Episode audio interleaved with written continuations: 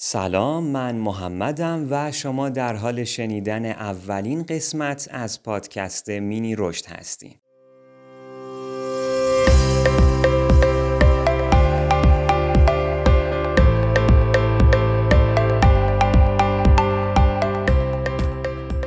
توی این قسمت کتاب تخت خوابت رو مرتب کن اثر ویلیام اچ مکریون رو مورد بررسی قرار میدیم.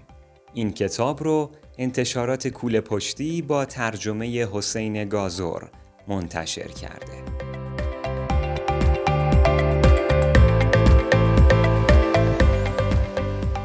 این کتاب شامل ده فصله و زمان لازم برای مطالعه این کتاب با یک سرعت مطالعه نرمال چیزی حدود دو الا سه ساعته. در ادامه نکات کاربردی هر فصل رو به صورت جداگانه با هم بررسی می‌کنیم.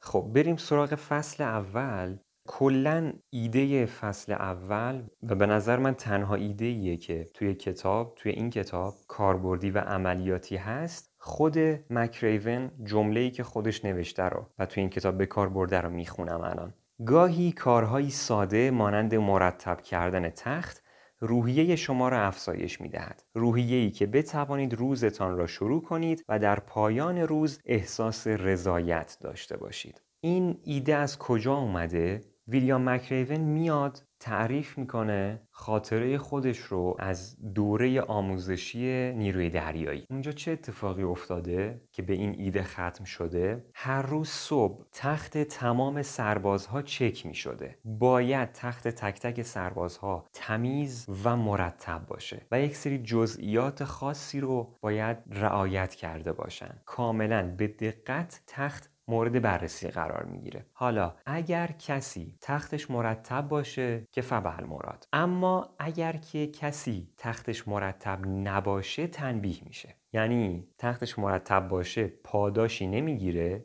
ولی اگر تختش نامرتب باشه صد درصد تنبیه میشه. حالا ویلیام مکریون میاد میگه که زمانی که من تختم مرتب بود یک حس افتخار به من دست می‌داد برای ادامه روزم. که من تمام کارهایی که می‌خواستم در ادامه روز انجام بدم رو به نحو احسن انجام بدم و یادم بیاد که آره من اول صبح یه کاری رو تمام کردم که تنبیه نشدم. حالا ویلیام مکریون میاد این ایده رو برای زندگی روزمره ما استفاده می‌کنه و میگه شما هم بیاین از این ایده توی زندگی روزمرهتون استفاده بکنید به چه صورت؟ به این صورت که بیاین همون ابتدای صبح که از خواب بلند میشین تخت خوابتون رو مرتب کنین. رخت خوابتون رو جمع بکنید که یک کار رو تیک زده باشین. یک کار رو به اسمام رسونده باشین.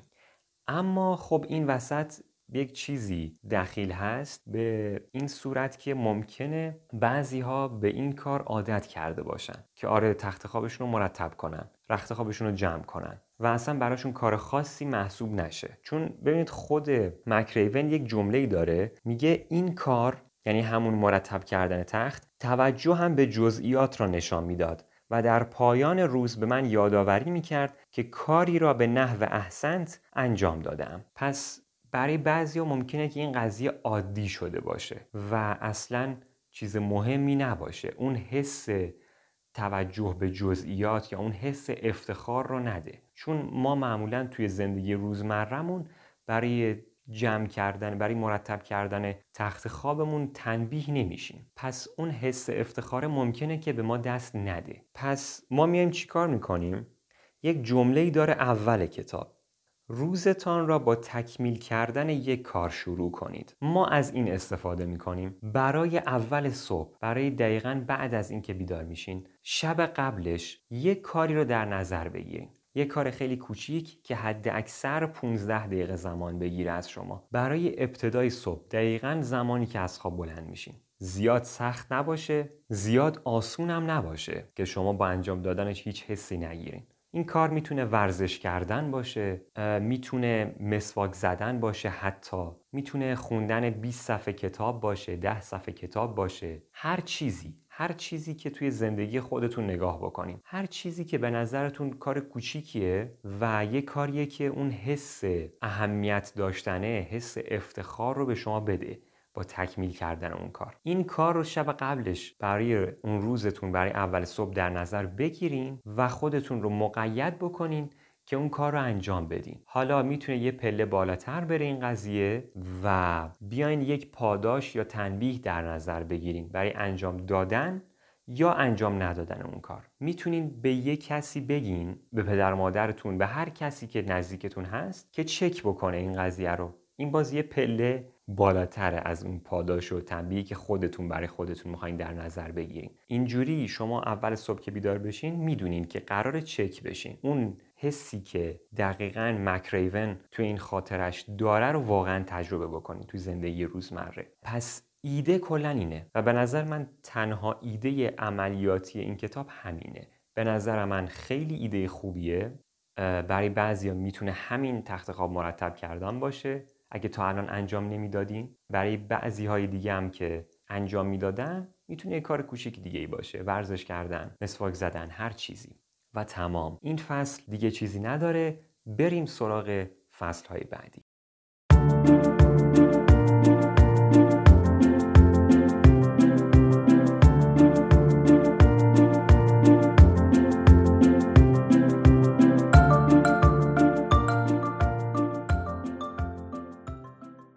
بریم سراغ فصل دوم. فصل دوم به نظر من یکی از بهترین فصل های این کتابه. فصل دوم ایدش چیه؟ میگه که نمی‌توانید به تنهایی از پس همه کارها برایید جمله‌ای که خود مکریون توی کتاب استفاده کرده اینه شما نمی‌توانید مراحل سخت زندگی را بدون کمک دیگران پشت سر بگذارید کسی را پیدا کنید و زندگیتان را با او شریک شوید. دوستان زیادی پیدا کنید و به یاد داشته باشید که موفقیت شما به کمک دیگران بستگی دارد. اکثر ما ممکنه که به این فکر بکنیم آره من تنهایی باید این کار رو انجام بدم. من خودم به تنهایی باید تمام این کارا رو انجام بدم. یا وقتی که یک نتیجه ای رو می‌گیریم همیشه این غروره هست که آره من خودم تنهایی این کار رو انجام دادم اما وقتی که به افراد بزرگ نگاه می‌کنیم وقتی که مصاحبه های اونا رو می‌بینیم همیشه از کسایی که تو این راه کمکشون کردن تشکر می‌کنن و ممنونن از اینکه اونها توی زندگیشون اومدن. واقعا باید اینو درک بکنیم که امکان نداره ما بتونیم تنهایی واقعا تنهای تنها یه کاری رو انجام بدیم. همیشه کسی بوده که از ما حمایت کرده. همیشه کسی بوده که ما رو تشویق کرده.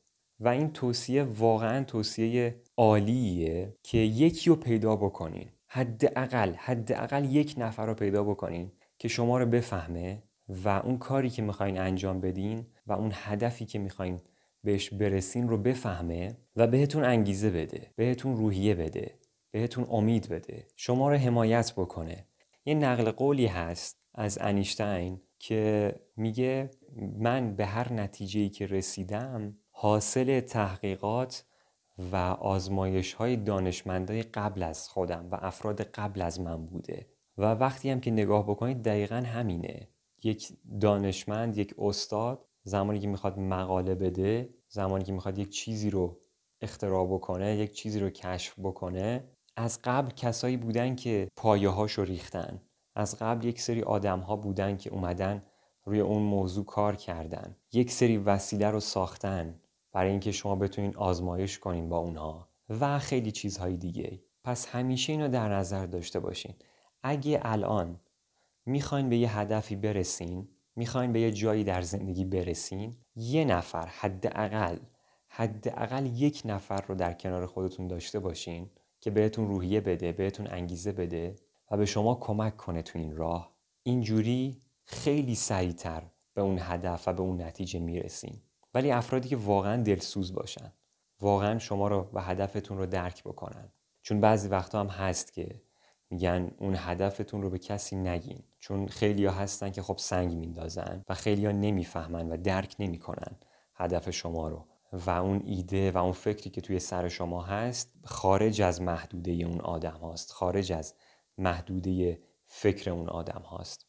یک نفر دو نفر که واقعا بشناسیدشون و اونها واقعا شما رو درک بکنن که توی این راه توی رسیدن به هدفتون به هر چیزی در کنار شما باشن و به شما کمک بکنن.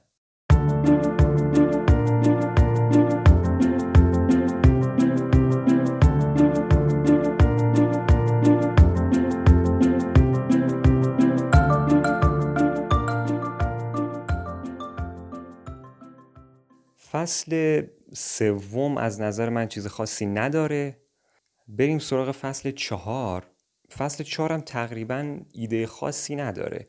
داره میگه زندگی عادلانه نیست به پیش بروید. بذارین جمله خود کتاب رو بخونم. میگه که گاهی هر چقدر سخت تلاش کنی هر چقدر خوب و ماهر باشی در آخر بیسکویت شکری می‌شوی. گله نکن. آن را بدشانسی قلمداد نکن. صاف بیست به آینده نگاه کن و به پیش برو. این بیسکویت شکری هم یک تنبیه بوده و یک مجازات به نوعی بوده که اگر کسی خطایی مرتکب می شده و یک کاری رو اشتباه انجام می‌داده یا نمی‌تونسته اون کار رو انجام بده باید شیرجه می‌زده توی دریا و بعد میومده بیرون روی شنوماسه های ساحل خودش رو قلط می‌داده. اونقدر باید این قلط زدن رو ادامه بده تا کل بدنش پر از شنواسه بشه و شنوماسه کل بدنش رو فرا بگیره. اما یه جمله ای داره و یک جمله نوشته که من دوست دارم که در مورد این حالا یه خورده بیشتر حرف بزنیم. نوشته خیلی راحت است که بگوییم جایی که در آن بزرگ شده ایم رفتار والدینمان یا مدرسه و دانشگاهی که در آن درس خوانده ایم آینده ایمان را تعیین می کنند اما حقیقت چیز دیگری است. خب همونطور که حد زدین حقیقت دقیقا همینه. یعنی مطمئنا جایی که تو اون بزرگ شدیم شهری که تو اون بزرگ شدیم رفتار پدر مادرمون با ما مدرسه ای که توش درس خوندیم دانشگاهی که توش درس خوندیم استادایی که حتی داشتیم و تمام اینها روی آینده ما تاثیر می‌ذارن. این قضیه که مسئولیت صد درصد اتفاقای زندگی با ماست به نظر من نمی‌تونه درست باشه. مطمئنا یک سری اتفاق هست که داره از بیرون میفته و ما هیچ کنترلی روش نداریم. باید منطقی واقعا فکر بکنیم و این رو در نظر بگیریم که آره واقعا یک سری اتفاقات هست که روی آینده ما تاثیر می‌ذاره و دست ما نیست. مثل اون محله که توش بزرگ شدیم. اون دوستایی که توی بچگی داشتیم اون مدرسه که توش درس خوندیم رفتار پدر مادرمون روی آینده ما تاثیر می‌ذاره. این واقعا با توجه به آمار و ارقامی که در حال حاضر هست این به اثبات می‌رسه این قضیه. حتی توی قضیه مثل کنکور توی ایران که خب یکی از بزرگترین چالش ها برای همه دانش آموزاست و دقیقا یکی از چیزهایی که آینده ما رو تعیین می‌کنه ما این رو کاملا به وضوح می‌بینیم. آمار نشون میده که بیشترین درصد قبولی های رشته های تاپ اولا که از مدارس برتر کشور هست سطح کشور هست از مدارس تیزهوشان و غیر دولتی و یه چیز دیگه توی شهری مثل تهران حتی آمار نشون داده که بیشترین درصد قبولی ها مربوط به قبولی های رشته های تاپ باز مربوط به مدارس غیر انتفاعی تهران هم بوده. یعنی توی شهری مثل تهران که همه امکانات هست نسبت به یک شهرستان نسبت به یک دانش آموزی که داره توی یک شهرستان دورافتاده درس می‌خونه و می‌خواد کنکور بده کسی که توی تهران هست خب از منابع بیشتری برخوردار هست. از استادهای بنام بیشتری برخوردار هست. اما ما اینو می‌بینیم که توی شهری حتی مثل تهران هم باز یک سری از مدارس درصد قبولی هاشون بیشتره. بله استثنایی هم وجود داره. کسایی هم بودن که توی شهرستان ها به رتبه های برتر رسیدن. به اون رشته های تاپ رسیدن. اما تا اونجایی که من دیدم واقعا کسایی که توی یک سری مدارس خاص بودن و از یک سری شرایط خاصی بهره بودن یک سری استادهای خصوصی خاص بهره بودن درصد قبولیشون درصد رسیدنشون بیشتره. ما این رو توی افراد ثروتمند جهان هم می‌بینیم. الان ما هممون میشنویم که آره ثروتمندترین مرد جهان پدرش معدن داشته. یا فلانی توی یک مدرسه غیر انتفاعی درس میخونده که هزینه شهریش بسیار بالا بوده و سال آخر مدرسه براش بهترین متخصص برنامه نویسی نرم افزار رو به عنوان استاد خصوصی این آدم استخدام می‌کنن. اینها رو ما الان داریم میشنویم. تا قبل از این هممون احساس می‌کردیم که آره اینا همه خود ساختن و خودشون تنها به اینجا رسیدن. و هیچ چیزی دیگه ای تاثیر نداشته روشون. اما خب الان ما واقعیت رو میشنویم و می‌بینیم که آره اینجوری بوده. پس ما این واقعیت رو نباید نادیده بگیریم که واقعا آینده ما بستگی داره و واقعا مهمه این عواملی که گفتم توی آینده ما. اما ما می‌تونیم بهتر بشیم. می‌تونیم بهتر زندگی کنیم و این رو نباید هرگز فراموش بکنیم. ما می‌تونیم بهتر بشیم. در هر جایگاهی که هستیم می‌تونیم یک پله بالاتر بریم. می‌تونیم یه ذره بهتر بشیم. این نکته ای هست که توی این فصل من می‌خواستم که در موردش صحبت بکنم چون واقعا نکته مهمیه و خب در حال حاضر این قضیه رو هممون می‌دونیم که تاثیر داره. واقعا این عوامل روی آینده ما تاثیر داره. اما ما می‌تونیم بهتر بشیم. ما می‌تونیم وضعیتمون رو تغییر بدیم.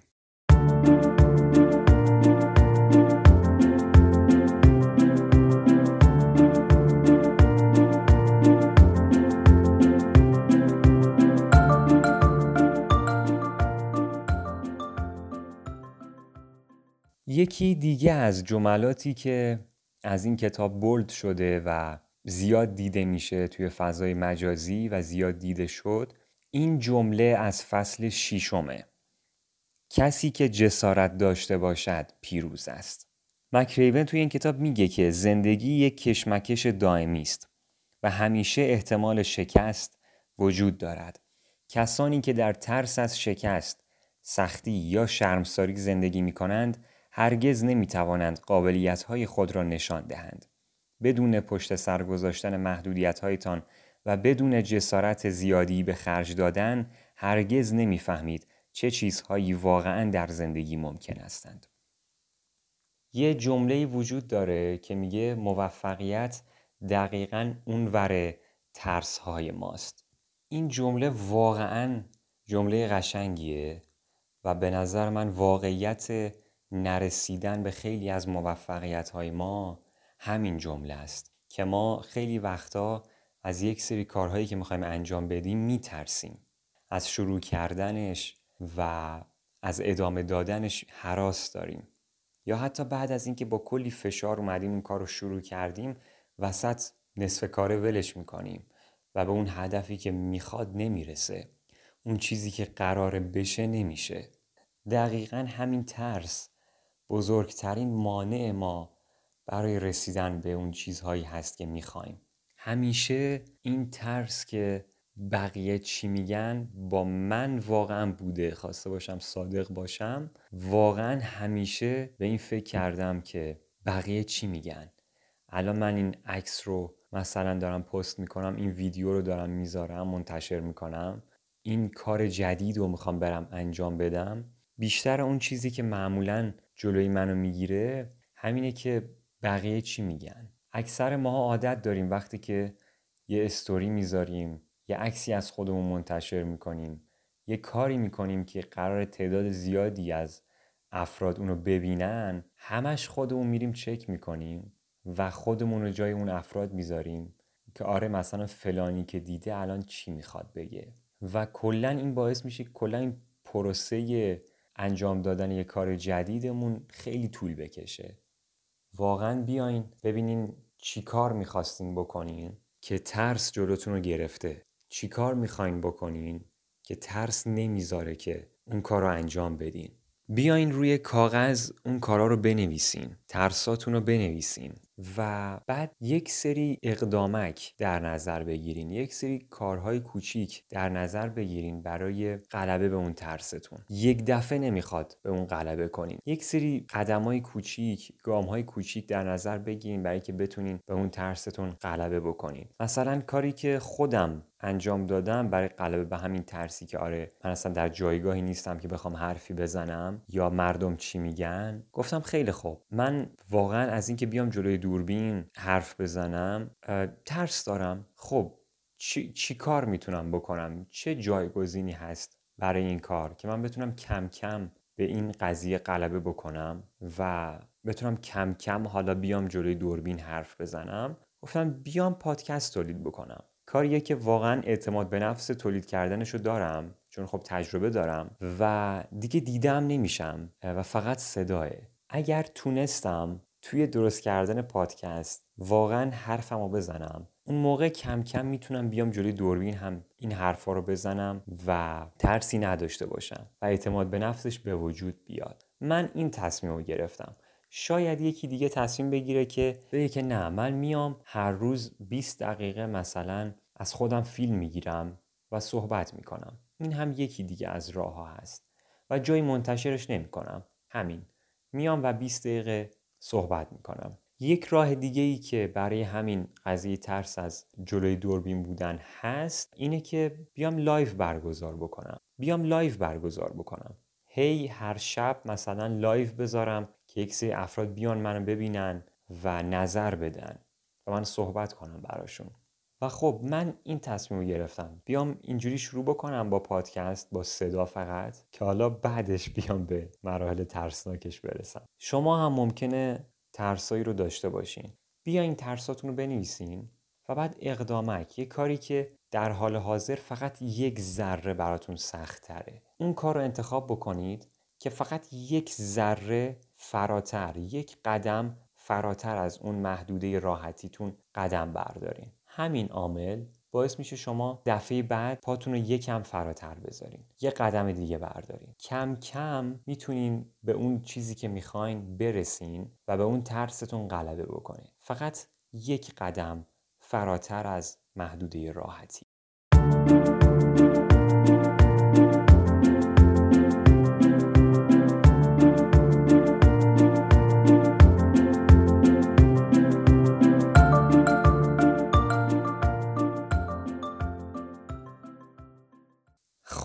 بقیه فصل کتاب یعنی چهار تا فصل باقی مونده به نظر من چیز خاصی نداره. واقعا یک سری فقط خاطرات رو مکریون میاد ذکر می‌کنه و یک سری چیزهایی میگه که خب هممون توی عصر حاضر می‌دونیم اینا رو. کار نباید تسلیم بشیم و حالا یک سری حرفای دیگه.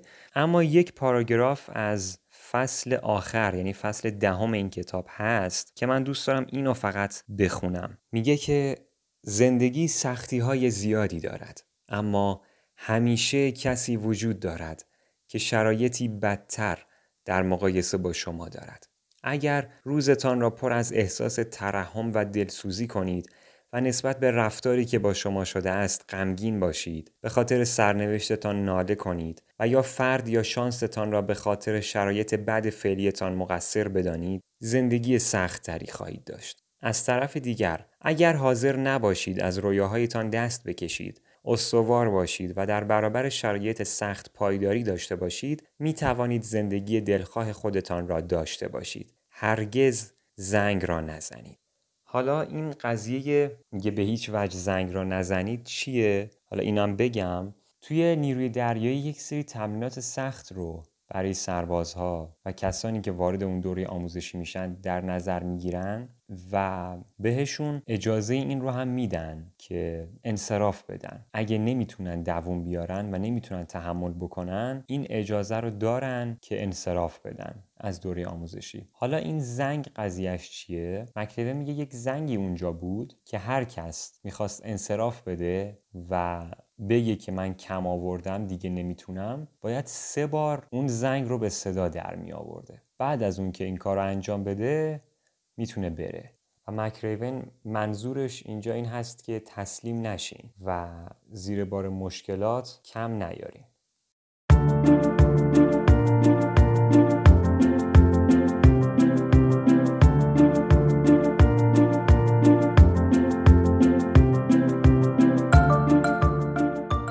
کتاب تخت خوابت رو مرتب کن اثر ویلیام اچ مکریون به طور کلی می‌تونه ارزش یک بار خوندن رو داشته باشه. اما نکته خاصی نداشت. پس اگر صرفا دوست دارین که مطالعه بکنین می‌تونین کتاب رو تهیه بکنین. اما اگر فقط می‌خواستین ببینین که توی کتاب چه خبره و چه نکاتی داره فکر می‌کنم که بعد از گوش دادن این نکات و این قسمت واقعا نیازی نیست که کتاب اصلی خونده بشه. میگم فقط در صورتی که علاقه من به مطالعه کتاب هستین می‌تونین این کتاب رو تهیه بکنین و مطالعه بکنین. بررسی کتاب تخت خوابت رو مرتب کن به پایان رسید و این پایان قسمت اوله. امیدوارم که صحبت هایی که شد و نکاتی که گفته شد گرهی از زندگی شما باز بکنه و بتونه به دردتون بخوره.